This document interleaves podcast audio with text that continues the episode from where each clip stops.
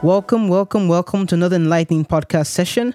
Today I'll be talking about something that's eating deep into the, into society. It has become so normalized that it is rarely seen as a problem. Ladies and gentlemen, it's the African time mentality.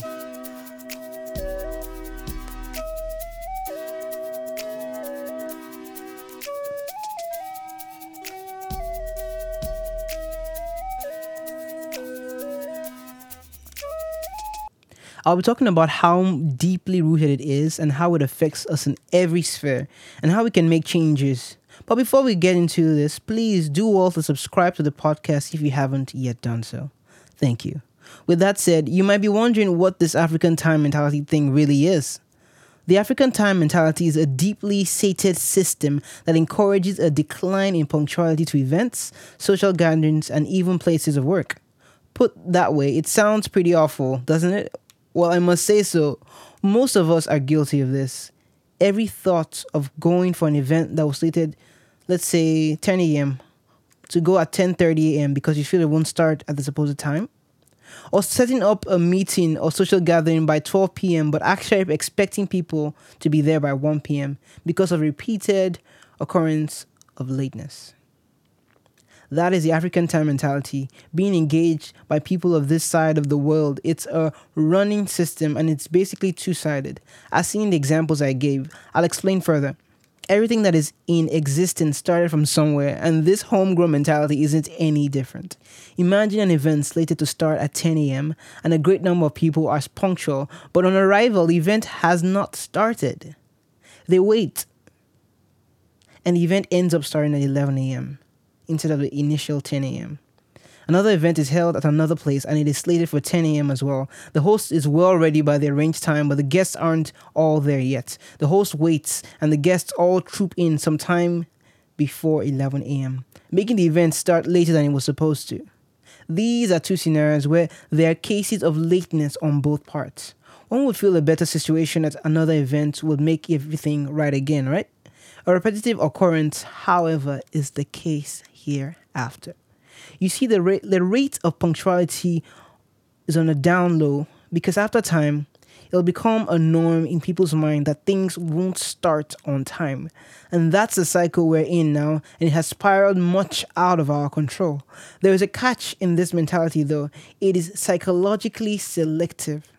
A person going out for a job interview will definitely not be thinking about the time the employer will be there. This is because his or her survival instincts are superior and there's a level of competition as well. The person totally puts out the mentality until he or she settles down there. This ushers us into the why avenue. Why people engage in the African time mentality. One very common one is over familiarity. When you don't feel the need to make an impression anymore. You already know when the boss gets into the office so you can stroll in late because number one won't be there. The same thing with events and social gatherings. Over familiarity causes damage to the respect for time allotment. Another thing that pushes the mentality forward is the urge to impress. Seems unlikely? Trust.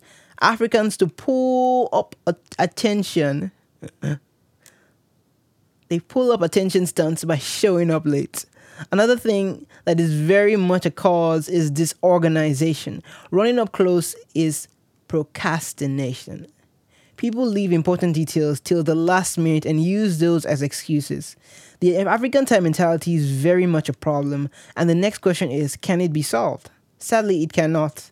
This Ferris wheel has spun out of control, but there is always a solution.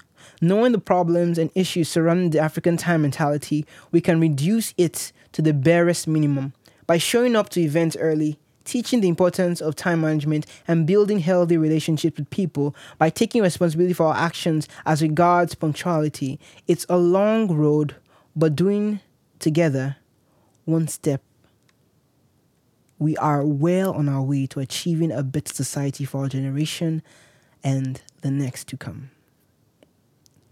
So that whole episode was written by Ogochukwu Chiemeke, and she is a great writer. Like I'm excited for her work to come out soon. She's going to be working on some short, short um, blogs or writing posts. Um, when it drops, I will let you know. But hey, that's what we're about here: growing and learning as we go along, encouraging young creatives, and growing as a community.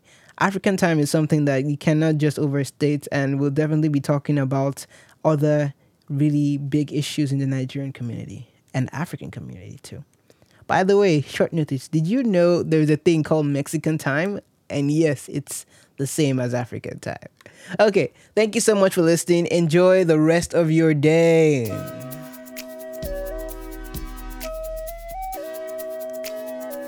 Okay, okay, yeah, yeah, yeah. By the way, this whole theme song was designed by me, so let's get it. Take care.